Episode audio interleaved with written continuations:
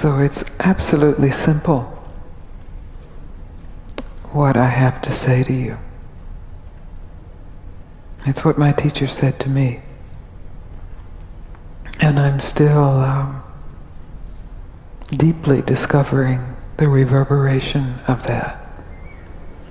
And it's simply stop looking for what you want.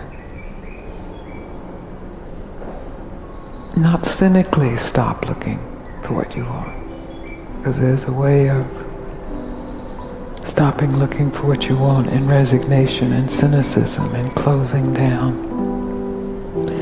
But innocently, openly, stop looking for what you want in this moment, not tomorrow when you have it, but in this moment, to take one moment, whatever it is you want, however mundane or profound, and just stop looking for it. And you will find more than what you could ever want. Because more than what can be wanted is already who you are.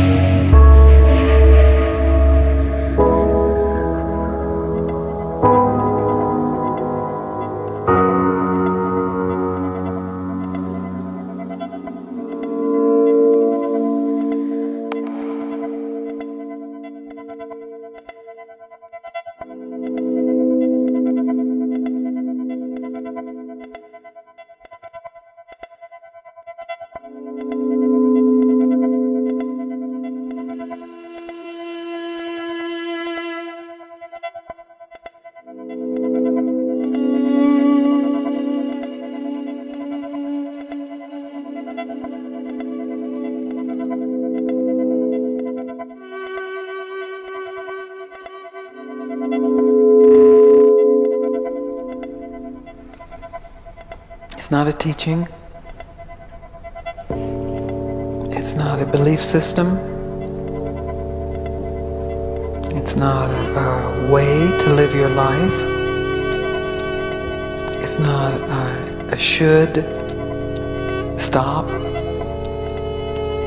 It's not an if you stop, you will be rich and famous and universally loved and never have a sad moment.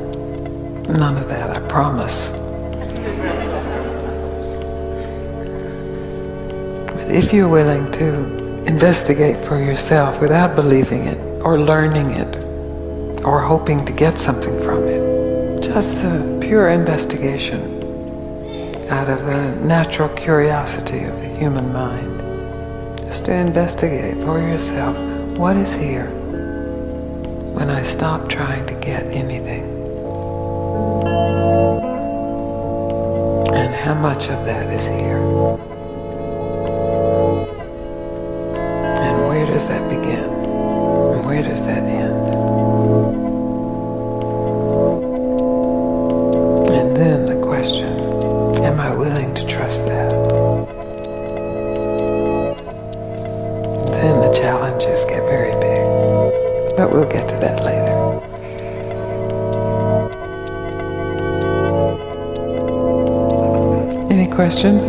What I just said? Want me to say it again? You already are everything you want, only maybe not in the way you imagine what you want.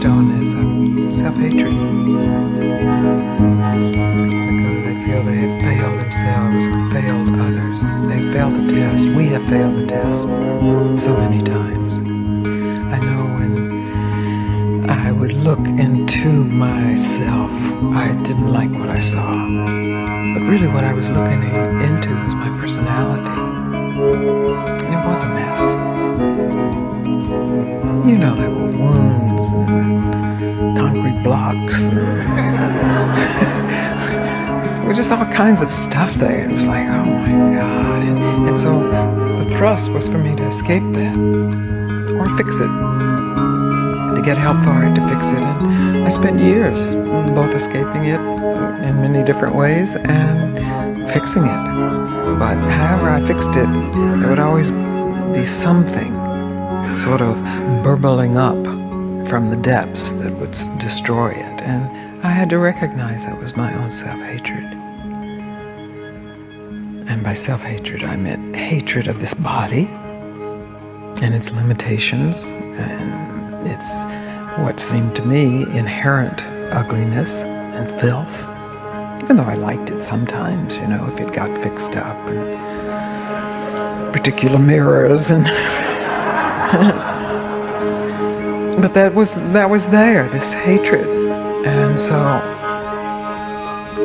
like fear, of death or non-existence is self-hatred is. It's a horrific gift and it seems to come with most humans.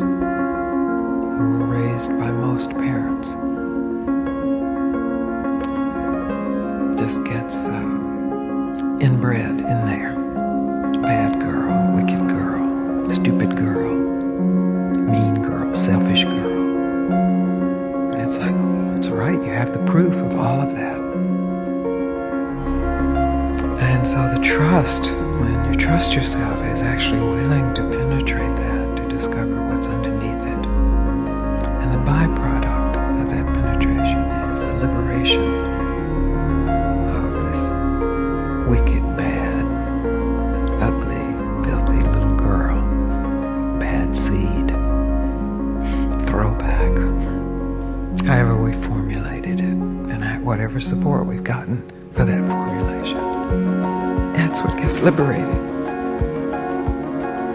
And the, the, trust is still opening to what's underneath that. But to get underneath it, there has to be the penetration of what the barrier is the disbelief, the fear, the self hatred. With all of our proof of how that is so.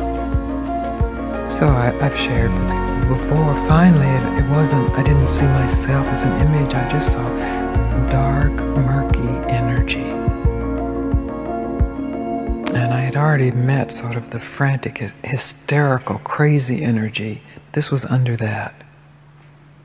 The frantic, hysterical energy was an attempt to escape this dark, murky stuff. And it's like, oh my God, not that. But here it was. And for much of my life, I had spent avoiding it, circling it, dramatizing it, fixing it, hating it. And I just opened as I invite you to open to it. I experienced it and I it felt like it moved through my body, like it was maybe a a curse so let's say we've all been cursed and you could feel this demonic curse moving through and then it was gone. It's a self exorcism. It's what a priest does, right? It brings the light of the Spirit